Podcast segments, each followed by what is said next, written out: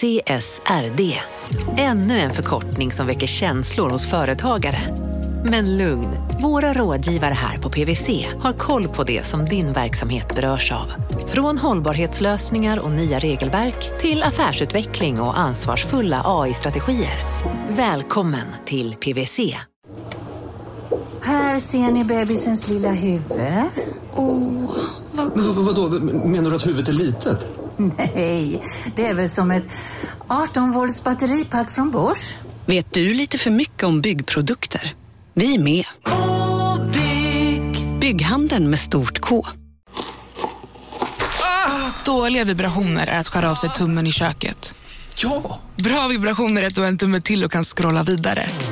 Få bra vibrationer med Vimla. Mobiloperatören med Sveriges nöjdaste kunder enligt SKI.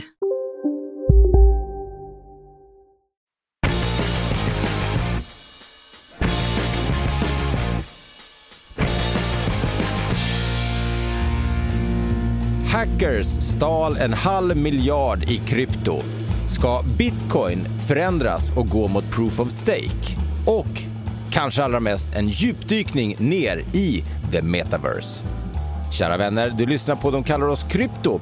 Den enda podden du faktiskt behöver för ett fullgott liv i kryptovärlden. Jag som pratar är komiker och entreprenör. Jag heter Morten Andersson. Men framför allt då så är jag kryptofrälst. Vid min sida, varje vecka, varje torsdag så sitter han här. Dock inte vid min sida rent fysiskt idag, utan han är lite krasslig så han sitter på en skärm från andra sidan stan. Ekonomijournalisten Gunnar Harjus. Hej Morten, hur mår du? Jag mår bra, men hur mår du? Jag mår väl liksom, du vet, helt vanligt ospännande förkylt. Jag har inte någon sån... sexy variant av en global pandemisk sjukdom, utan så här helt vanlig bondförkylning som är totalt ointressant men gör mitt liv till ett helvete. Jag har aldrig riktigt förstått folk som är hemma när de är förkylda, men det kanske säger mer om mig än om er. Alltså, jag har ju levt livet som du beskriver, och sen så nu senaste året har jag förstått att så här, fan, det där är typ inte riktigt okej. Jag har betett mig som skit i hela mitt liv. Så nu för din skull, jag tänker så här, fan vad segt om du sitter och är sjuk hela julen bara för att jag vill spela in en podd och få lite bättre ljud liksom. Nej, jag fattar. Vad känner vi för dagens avsnitt? Ja, men jag ser skitmycket fram emot det. Det är ju, vi ska liksom göra, som du sa, i det här löpet som vi har, en djupdykning ner i the metaverse. Det är väl kanske... Är det världens hetaste ord vi har att göra med just nu? Det skulle vara intressant att se hur Google-sökningarna ser ut på metaverse. Men man kan ju utan att överdriva säga att det förmodligen har gått upp några procent under året. Tror du? Ja, det hänger väl såklart ihop med då att Facebook byter namn till Meta. De ska in i metaverse och de är långt från ensamma.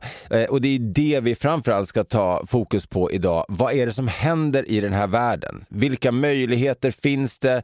Vilka är långt fram och vad är det vi kommer liksom kunna ta del av den närmsta tiden här? Mm, det kommer bli ett skitfett avsnitt. Men innan vi kommer till det, så hur har din kryptovecka varit? Alltså, jag är nog lite bitter för att jag tycker, jag kan ibland bli lite less på att när bitcoin faller så faller allt annat. Att vi inte har kommit till den punkten i krypto ännu, tyvärr, där liksom inte allt står och faller med en enda coin, i det här fallet då bitcoin. Rasar bitcoin då, så drar allt annat med sig ner. Kan inte någon snart vara så stark att den inte blir påverkad av bitcoin, eller till och med gå bara emot och bara så här, ja men synd, du har en dålig vecka, men det har inte jag.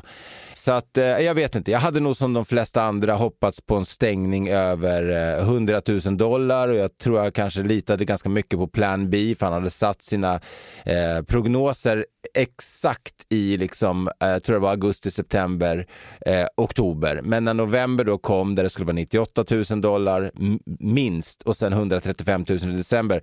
Jag hade nog det mindsetet, så...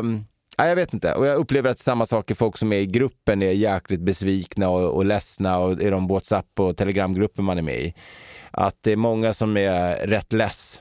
Men det är det valarna vill. De vill att man ska bli less, de vill att man ska sälja av och sen så plockar de dem. Och sen så de inte så här, nu får det bli jul och nyår så kan jag ta ett break och åka skidor. Du, på tal om jul och nyår, det är ju sådana tider just nu. Jag skulle bara liksom föra lite så, vad ska man säga, administration. Julen kommer ju, men de kallar krypto tar ju inte ledigt. Du ska åka skidor, men vi har spelat in lite i förväg och sådär. De kommande veckorna är ju, de är fullproppade helt enkelt. Vi ska ha lite tillbakablick på året med våra orakel. Vi ska höra andra halvan av intervjun med CTO Larsson. Vi kommer ha 2 vanliga avsnitt.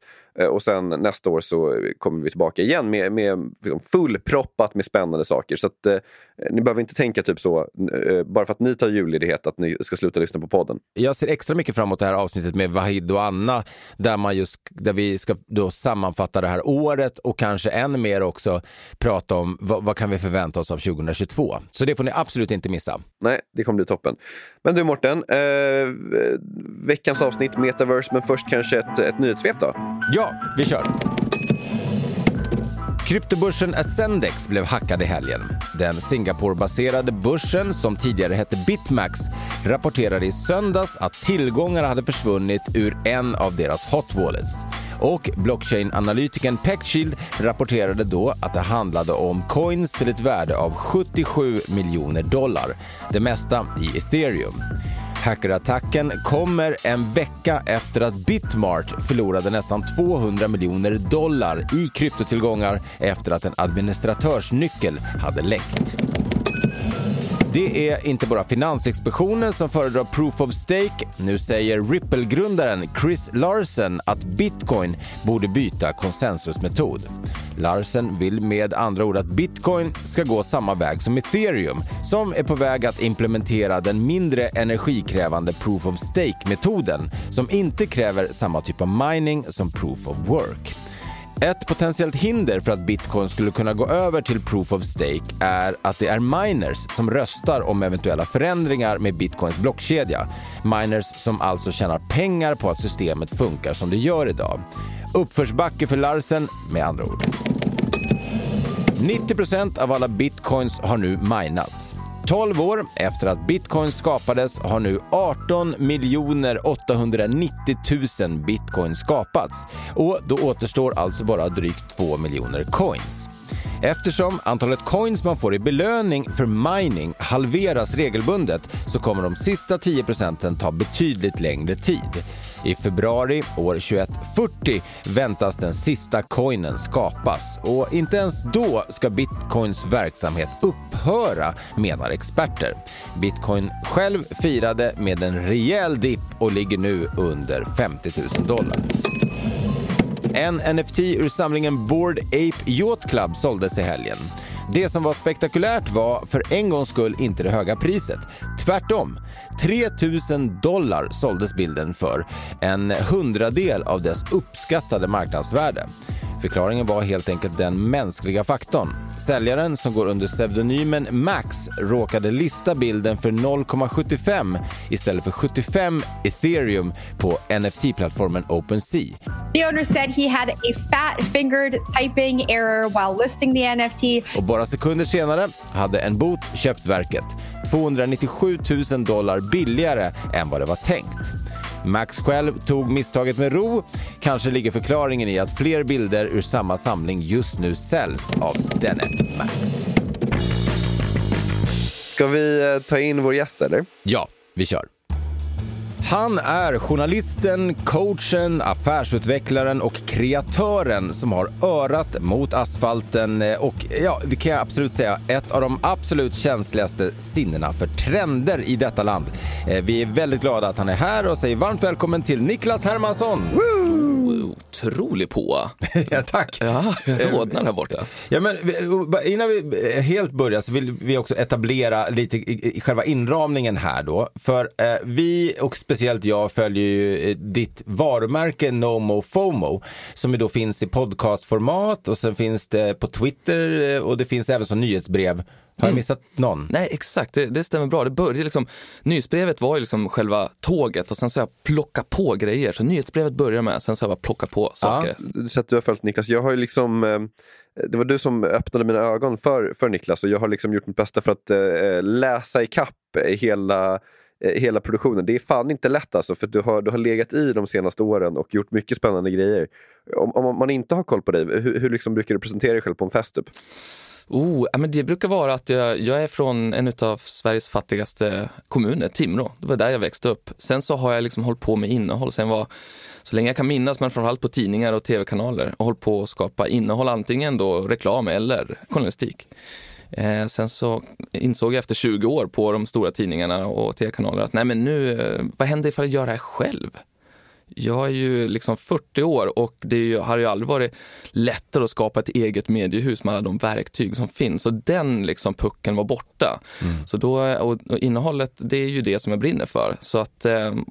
Så nu så håller jag på och är en så kallad content curator, eller egentligen en content jockey. Mm. Först så kom ju liksom DJn genom radion. Sen så kom ju VJn via MTV. Och sen så nu så måste vi också ha någon som sprider innehållet, eftersom vi håller på och drunknar i det här innehållet. Och ja, algoritmerna klarar inte allt. Och de är inte tillräckligt bra heller, tycker jag, än så länge. Så en CJ, content jockey. Ja, kanske det töntigaste ordet jag kommer få hittills. Nej, men jag tycker det funkar. Det blir tydligt. Och idag då så har väl du fått ett litet uppdrag av oss. Jag menar, du hade redan koll på det såklart, som med allt annat i framkant. Men special och djupdykning i metaverse. För de som inte har någon aning alls om det, hur skulle du, om vi börjar där, hur skulle du beskriva det? Ja, men alltså, det här är ju en väldigt komplex fråga skulle jag säga. Alltså, jag har ju själv hållit på med och försökt att dyka ner här de senaste 2 åren och har landat i att det egentligen är så att vi först fick internet. Där så kom ju informationen som digitaliserades. Sen så kommer de sociala medierna och då var det ju våra relationer som digitaliserades. Och nu så kommer den 3:e digitala plattformen. Och här är vi, tycker vi, lite olika ifall det kommer vara den starkaste hittills eller inte. Och hur kommer den att egentligen se ut? Kommer den att vara mer i en VR-värld, alltså som de spel som våra barn spelar, eller kommer den vara mer en AR-värld, alltså förstärkt verklighet med digitala lager när vi går ute på gatan. Men det man, och framförallt så är det ju det som ni pratar om här, alltså hur man kan tjäna pengar i den här nya världen, eftersom att när vi dyker in i den digitala världen så vill vi också se ut på ett visst sätt och köpa saker. För tidigare har vi ju bara köpt dem i den fysiska världen. Just det. Vi har ju pratat om det här i 30 år, eller inte jag, för jag är ju 40. Mm. Men det började redan för 30 år sedan. Och det som jag har tyckt att har varit intressant när man håller på att titta på trender, så blir det ganska tydligt att det finns liksom en tanke om att paradigmskifter, alltså när en ny idé blir en ny accepterad standard, att det tar ungefär 30 år. Det är ganska lång tid. Mm. Och ifall vi tittar nu på när började vi prata om metaverse? Jo, det var ju faktiskt där på 90-talet i början. Det kom ju den här boken Snow Crash. Och sen så har det gått 30 år och nu så börjar vi prata om det igen. Och då är det ju de här rikaste tech-gubbarna som gör det. För att nu har ju de bestämt sig för att nu ska vi in i den här världen. Kanske för att de är så less på den vi lever i just nu. Bara en inflikning är att vi hade ju CTO Larsson som gäst, och det var så intressant så att det blev uppdelat i 2 avsnitt, och han nämnde ju då när vi pratade om, jag tycker det var en sån fin metafor, för han pratade om var vi befinner oss i krypto i utvecklingen, för han hade mycket tankar och reflektioner kring mobildata och hela liksom telefon och internetsutveckling. Och då sa han att där vi befinner oss i krypto idag är där vi gick med stora lådor som mobiltelefoner, liksom NMT och sladdar. Det är så det. Early days är fortfarande krypto.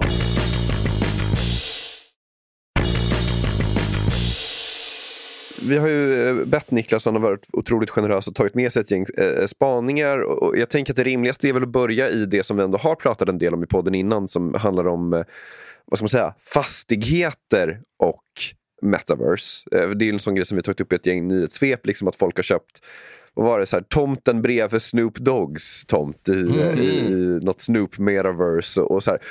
Liksom, kan du förklara vad är det som pågår med fastigheter och metaverse? Nej men det senaste jag läste om det var ju det New York Times som skrivit om det, att just investerare i USA köper de då byggnader och kontor framför allt. Vi har ju suttit hemma nu under pandemin och så funderar vi på hur ska vi egentligen, ska vi gå tillbaka, är det hybrid eller vad det egentligen som gäller? Och då har vi ju kommit på såklart att nej men då ska vi ju köpa kontoren digitalt naturligtvis och på Manhattan på de dyraste location, och det är återigen precis som i den vanliga världen så är det faktiskt location som gäller här, precis som det antar jag då också var när det kom till Snoop Doggs granne. Ja, så man tänker att det är så det kommer bli, att mycket det, för de som pratar om varför ta det här tillbaka till verkligen ruta ett någonstans, så det folk säger att vare sig man gillar det eller inte, jag menar, du har barn, jag har själv barn, jag vill inte att de ska växa upp i en värld där de befinner sig i något slags digital värld mer än vad de är i den fysiska. Jag vill att de ska spela fotboll och åka omkring och palla äpplen och liksom sånt. Men vi är ju redan där, och vi själva också. Så att det är ju oundvikligt. Och om man då tror på det, så är det väl bara det att det kommer bli ännu mer avancerat, och då flyttar vi, de timmarna vi har per dygn kommer vara där. Men det jag tänker är ändå det kontor, alltså hur går det ihop? Ja, men precis, jag tänker också det att så här, men kontoret kan vi vara var som helst, men det måste väl inte vara location-baserat, men du vill ju samtidigt ha schysst omgivning när du går ut, och kanske så befinner du dig i en samhällsklass som är en viss, och då så kommer dina kompisar kommer jobba kanske på liknande liksom jobb och liknande, och där kan du gå ut och ta en lunch med dem i den här metavärlden. Så att på någonstans är det bara att vi, antar jag egentligen, bara fortsätter att leva på samma sätt som tidigare. Det blir segregerat på det sättet, och därför så blir det de som är rika ska köpa de dyraste platserna på de dyraste ställena där de finns de finaste luncherna att gå ut och köpa. Det är inte bara så att det här är en kritik jag har mot den här typen av liksom fastighetsupplägg, att så här, det är inte så att det bara är typ lika segregerat som i verkligheten, utan eftersom att man börjar från ruta ett och det är fri prissättning och så där, det blir ju ännu mer segregerat än vad våran verklighet är nu. Alltså så här, för det kommer ju inte finnas några så rent-controlled apartments i ett metaverse Manhattan direkt, utan allt kommer ju vara fritt prisat.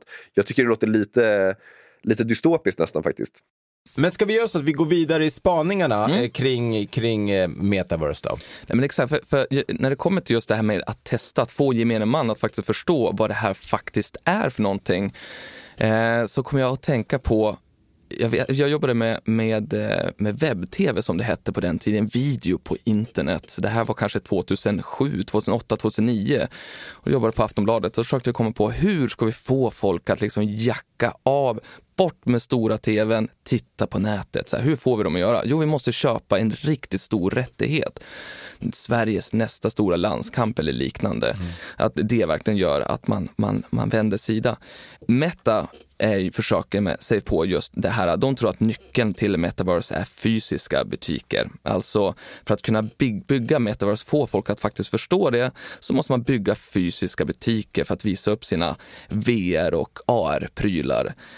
Så man fattar hur de funkar, vad man kan göra för någonting. Det blir motsägelsefullt, för att man behöver det fysiska mötet för att man ska gå ifrån det fysiska mötet till det digitala mötet. Men jag tror att det är helt rätt, för jag tror att många, men om vi sitter här som ändå gör en kryptopodd och har svårt att förstå eller greppa oftast, man bara, men hur, alltså jag kan ju förstå, jag tittade faktiskt på YouTube, det var en tjej på, om det var BBC eller CNN eller Yahoo eller någonting sånt, som gjorde 24 timmar i metaverse, och man fick följa henne då, och hon hade på VR-sätt och allt sånt, och hon sa, man ska ju inte göra det så intensivt, men då gjorde hon massa olika saker, hon var på dejt och hon var på jobbmöten och bla bla bla, och det var ganska bra sätt för att förstå lite grann hur det kan vara, och att mycket då bygger på att man är sin avatar, hon hade inga speciella kläder och sånt på sig, men att man befinner sig då egentligen i en virtuell miljö som sig själv, men som en avatar. Just det. I was dropped into an area with lots of trippy little Lego looking people. and I attempted to interview them. What should journalist, are you? Wow. I want to learn what you guys do in here. Pretty much everything that you would do in the real world. I knew I had really made friends forever when they asked me to go to a comedy club by clicking on this portal thing. The club was so obviously fake, but my presence in it and the presence of all these other people felt really real. Kan du fylla på lite grann i om du skulle förklara för någon som sitter och lyssnar och precis slagit på podden och är så här, men jag fattar ändå inte, hur kommer det här metaverse funka? Nej, just det. För mig, metaverse, det som har gjort mig intresserad av det här och det som jag tycker om att prata om och som jag tycker att folk blir taggade på det här, det är att jag mer pratar om den förstärkta verkligheten än VR-världen.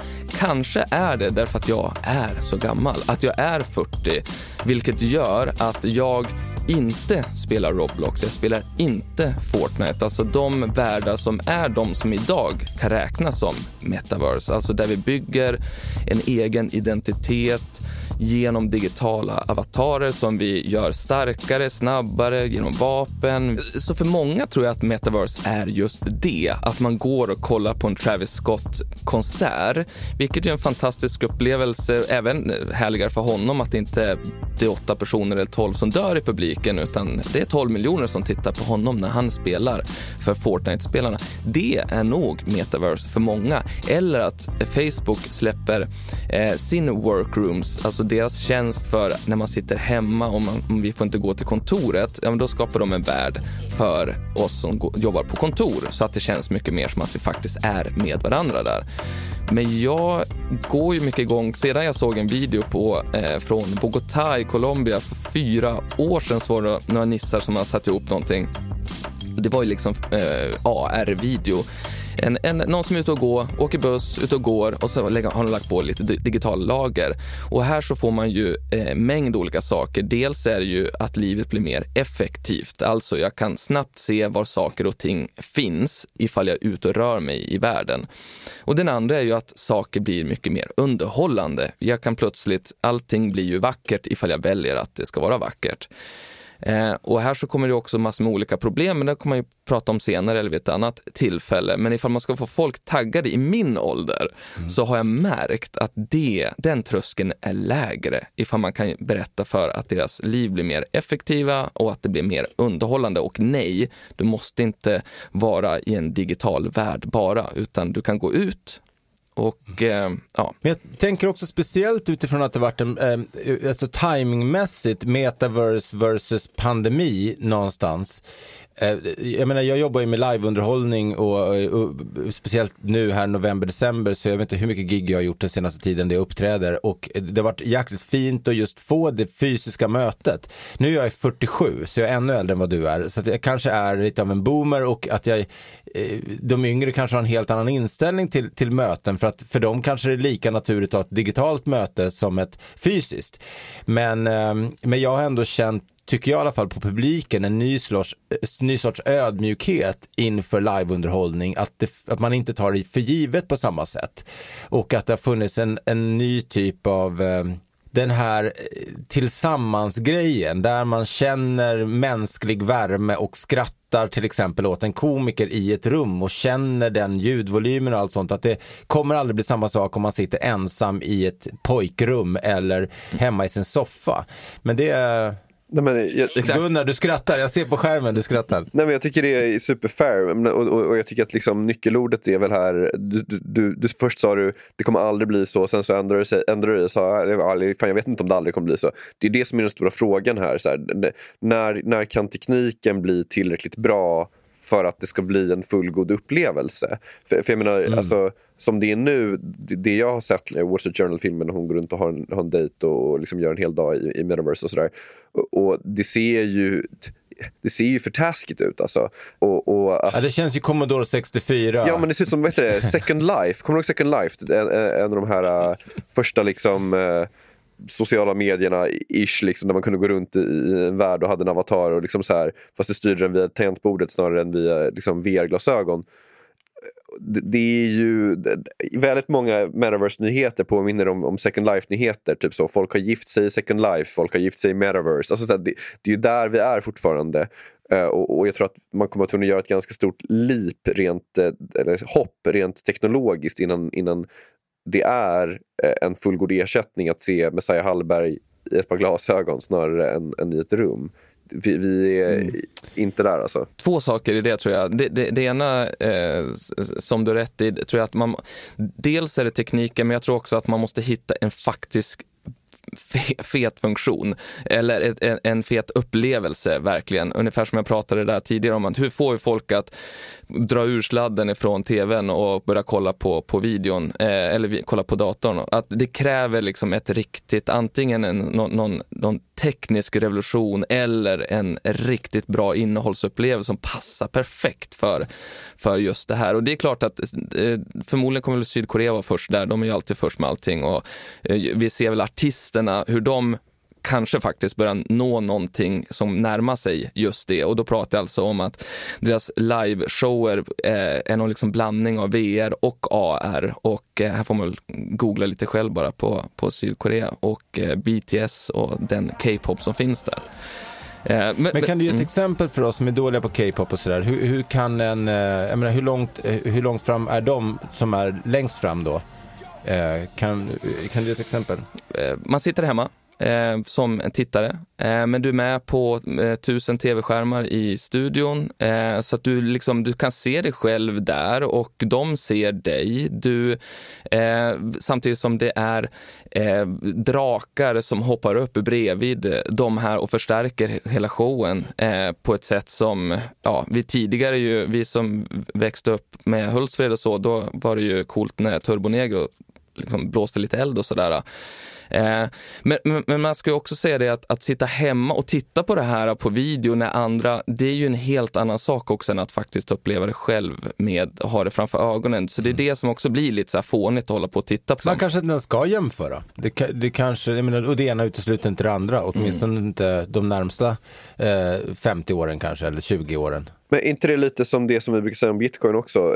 Nu håller vi hela tiden på att mäta bitcoin i dollar, och det är inte förrän vi mäter bitcoin i bitcoin eller mäter krypto i bitcoin som man vet att det finns har fått ett faktiskt genomslag. Det är inte lite samma sak här, alltså när man slutar jämföra metaverse med den riktiga världen. Det är först då som man har nått någon vart. Liksom. Så länge man håller på med de här jämförelserna så är det i sin linda. Liksom. Ja, men verkligen. Och apropå, för du snackade ju, Gunnar, om Second Life och just det du pratar om nu, alltså att vi måste gå ifrån att bara jämföra med den vanliga världen. En annan spaning jag hade med mig var just att det kommer att finnas toaletter i metaverse, även om avatarerna inte behöver gå på toaletten, alltså vi själva då. Och det här läste jag, det här menar Hunter Walk som var med och byggde Second Life i början på 00-talet. Och då så, det visade sig att där och då i alla fall så byggde användarna toaletter eftersom vi människor har svårt att bortse från våra fysiska behov i den fysiska världen. Och därför så tror han att det kommer behövas både ingenjörer som idag då, som bygger de här världarna, men också antropologer som bygger metaverse, som alltså fattar hur vi människor fungerar på ett helt annat sätt. Men jag menar, om man ska gå på toaletten, tar man inte bara av sig sitt headset och går på toaletten? Måste man gå in liksom på toaletten där? Ja, tydligen så vill vi ju återskapa den verkliga världen i den då digitala världen, precis som den är. Och då blir det på det där sättet. Hörrni, vi kör ju lyssnarfrågor i princip varje avsnitt nu för tiden. Vill man få med sin lyssnarfråga så ringer man till vår telefonsvarare 010 750 0981.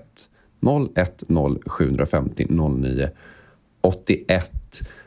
Här är veckans fråga till Anna Svan och delvis till Mårten också. Den handlar om hävstång. Tjena, mitt namn är Fredrik. Jag ringer ner från Karlskrona. Jag har en liten fråga. Jag tänkte må vara dum, men det har varit lite Mårten, du har extremt mycket erfarenhet som jag har förstått av det här med leverage. Alla pratar om att bitcoin går i cykler i bull och bear. Om man lyckas utläsa här och träffa toppen, vill säga, och så köper man ett leverage-certifikat med 100 gånger hävstång. Och så håller man i den genom hela bear market. Finns det något stopp hur länge man får hålla i en hävstång? Alltså, vad är det för premisser? Är det olika från ställe till ställe? Och säger vi att man då har den här 100-hävstången och bitcoin går ner 70%. Vad hade det blivit i så fall? Mårten, ska vi bara liksom ta premisserna för... Ja, vi kan väl försöka tillsammans då. Ja. Jag skulle vilja säga så här, regel nummer ett. Ja, men, ja. Okej, men jag får bara säga regel nummer ett. Om det står hävstång 100 på någonting, bara don't do it. Mm. Don't. Mm-hmm. Det, ja. Jag håller med. Och jag menar, det finns väl en anledning till att det knappt finns hävstångar att användas av i Sverige. Och finns det så är det oftast på extremt mycket lägre nivåer. Typ upp till 10. Jag tror, och det är fortfarande ganska mycket. Det är jättemycket fortfarande. För tänk så här, att om... Jag menar, hur mycket gick Ether ner i fredags? Typ 10%. Mm. Om du hade ägt Ether med hävstång 10 så hade du förlorat alla de pengarna i fredags. Ja, alltså så här, bara jättegrundpremissen, och så kan man väl säga att när man tar hävstång 10 då går du in med 10% eget kapital och så lånar du 90% kapital som du sen då satsar på en tillgång, i det här fallet då Ether. Och när kursen förändras, om den går upp så har du möjlighet att tjäna väldigt mycket pengar, men går den ner så försvinner dina pengar först, och går den ner mycket så måste du lägga in mer pengar för att försvara positionen, som man ibland så fint säger, för att få behålla den här hävstångs liksom bettet du har gjort, men ja, du kan förlora rubbet ju. Plus att du också får betala ränta på det här lånet, så att du betalar också en avgift för att hålla det här instrumentet. Det man kan, om man nu vill göra det här, och jag ska bara säga ändå, jag avråder er och det bestämdaste. Jag menar, det är tillräckligt skakigt i krypto, även om jag tror på krypto enormt mycket, och på lång sikt så är det stora rörelser och det kan gå väldigt fort. Så varför då kastas in i hävstång också? Men man kan ju göra så att man begränsar, att alltså man inte använder hela sin portfölj. Det som Gunnar är inne på, det är väl margin, att man måste liksom lägga in då allting, för annars kan man förlora det man har satsat och lite till. Ja. Men man kan också begränsa den till bara det bettet, men då blir man också liquidated snabbare, för man har inte täckning. Och liquidated är alltså att din liksom position, den upphör finnas. And you're gone. Exakt så. Och bara för att svara jättekonkret på den här frågan, om du skulle ha en 100 hävstång och bitcoin går ner 70%, då var du borta för länge sedan. Om bitcoin går ner 1% så är du borta. Precis, har du 100 hävstång och bitcoin går ner 1%, då har ditt bett försvunnit. Så det du kan säga är, du får ta rörelsen gånger hävstången. Du var inne lite på Sydkorea, nämnde du förbifarten. Hur är liksom stämningen generellt i Asien, Kina? Vad är status där? Metaverse där borta? Jo, men man kan ju säga så här, USA handlar ju de flesta rubriker om, men det är ju därför att vi bor i västvärlden såklart. Men när det kommer till det här så är det ju i Kina som det faktiskt händer. Där har vi ju Tencent och Alibaba. Och de äger ju redan ett gäng virtuella världar där hundratals miljoner människor samlas, och så spelar de ju såklart, de kommunicerar och så jobbar man och så handlar man, och det är väl ofta det, alla de här då sakerna: samlas, spelar, kommunicerar, jobbar och handlar. Och så har vi då ByteDance, de äger ju då TikTok och de har ju 1 miljard månatliga användare just nu. Och de köpte nyligen Kinas ledande VR-headset-tillverkare. Och så finns det andra ledande aktörer som Baidu, som är söktjänsten, deras Google då alltså.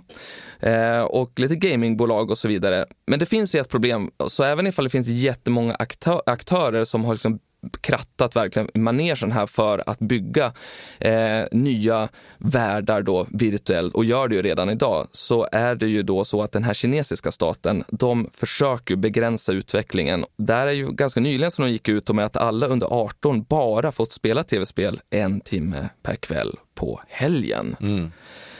Däremot så uppmuntras man då att gå ut och sporta i den verkliga världen och så vidare. Och kanske är det så att de här myndigheterna, kinesiska myndigheterna, är precis som mig då. Alltså att jag också är uppvuxen med att vara ute. Och därför så går jag mer igång på tanken på att förstärka den. Och jag tror att vi behöver den fysiska kopplingen medans... Men typ en sån här Pokémon Go-grej. Man är i den riktiga världen fast man har liksom... Exakt, ja. Precis.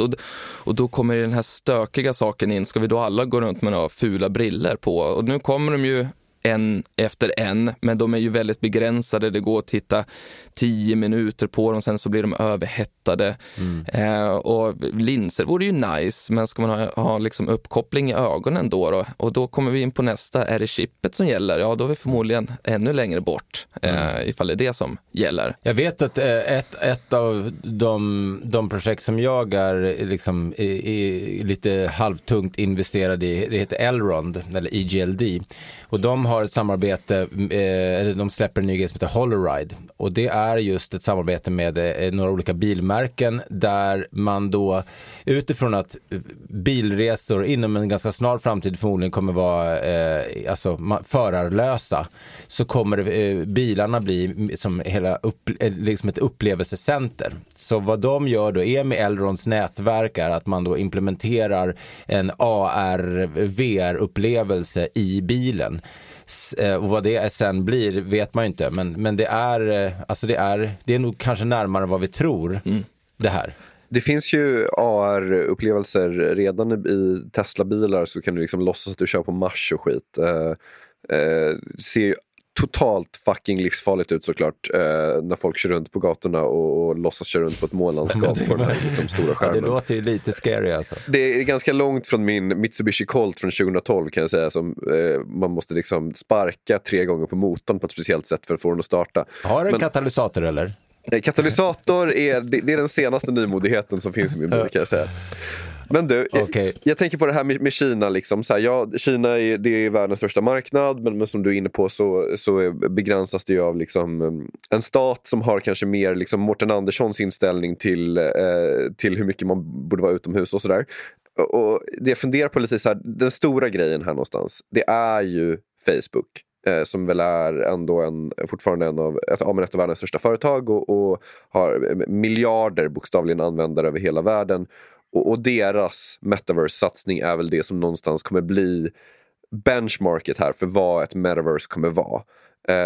Hur ser du på det Facebook håller på med? Vad tror du att det kan bli? Han har egentligen inte pratat om metaverse för någon månad sedan, och återigen så ifall vi tittar på paradigmskiftet så är det kanske inte så oväntat, för att det är ju snart nu då som det här är 30-årsjubileum för den här boken som kom ut där i Snow Crash, när man började måla upp den här världen som sen man tog vidare ut i filmer som Minority Report, och allt det har ju egentligen, den boken har egentligen liksom byggt våra bild av vad framtiden är, och det är ju det som Mark Zuckerberg är uppvuxen med. Så när han visar vad framtiden är så ser den ut på det där sättet som det gjorde i de här lite kanske lustiga filmerna när han ska byta kläder på sig själv och det är de skelett här och där. Det är ganska lekfullt.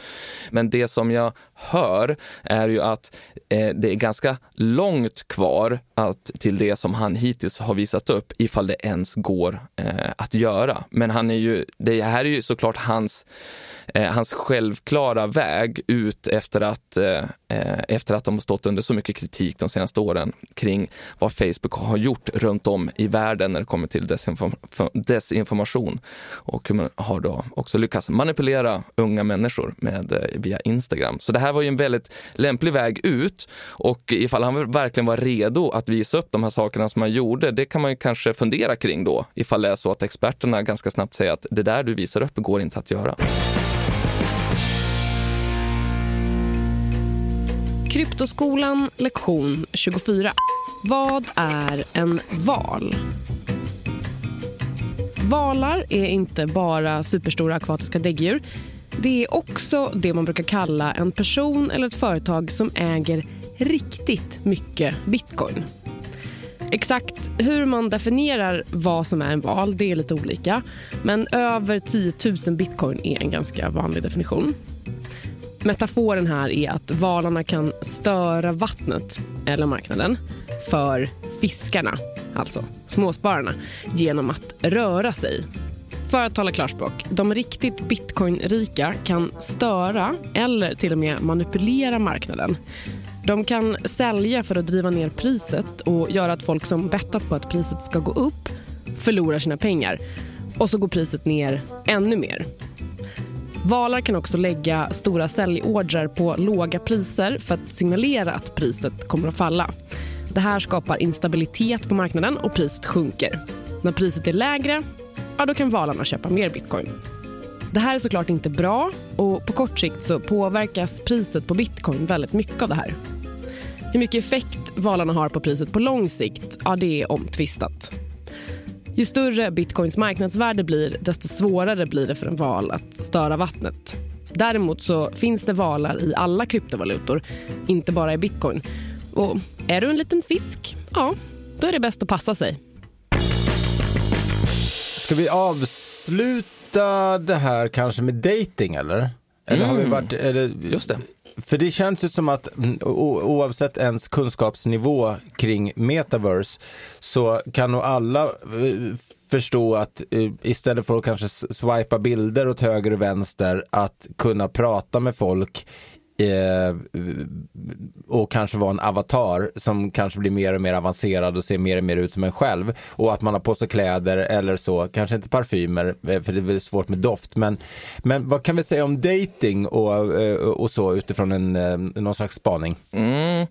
Ja, men precis, och här ifall vi börjar bara med faktan här då, som jag tog med mig då, och det är ju för en månad sedan så berättade Match Group, som äger Tinder, att de planerar att bygga ett dating metaverse som kommer att baseras på just då avatarer, som du säger.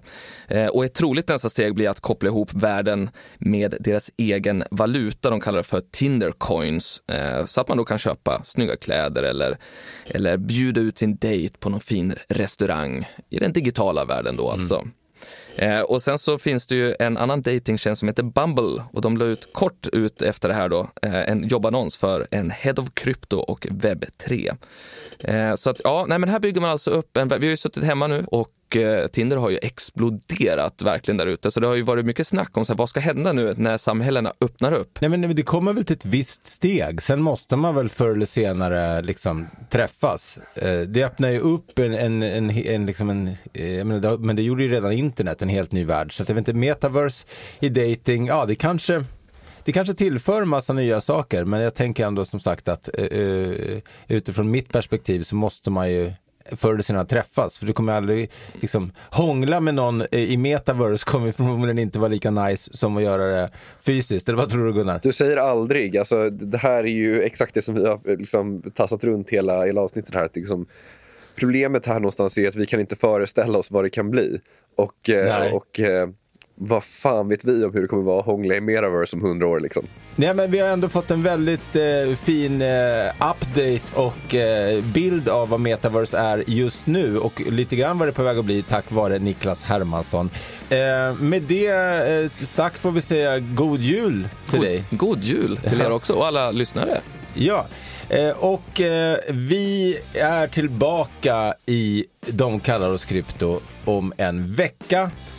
Då är det torsdag, det brukar det vara. Ja, då ska vi gå liksom big fundamental och dyka ner i en av de absolut mest grundläggande, men typ också svåraste frågorna man kan svara på här i världen, nämligen frågan: vad är egentligen en kryptovaluta? Det kommer bli ett jävla toppenavsnitt. Jag ser sjukt mycket fram emot det. Ja, det känns som att det blir har behövts. Och att, jag gillar att vi faktiskt gör så också, att det är inte så att nu kan vi det här efter 40 avsnitt eller vad det är, utan vi fortfarande alltså, det är det som är så coolt tycker jag, att det hela tiden bara fortsätter utvecklas, så att förstår du vad jag menar, att vi liksom, det är inte klart på några sätt, utan det bara fortsätter utvecklas medan vi försöker förklara det här universumet. Ja precis, och det är värt att pröva och ompröva det här kritiska tänkandet som Niklas pratade om. Ja. Fint, men du, då ses vi. Krya på dig, Gunnar Harjus. Tack. Tack så mycket, Niklas Hermansson. Jag heter Morten Andersson och det här var De kallar oss krypto. Vi hörs om ni vill nästa torsdag. Hej! Hej då!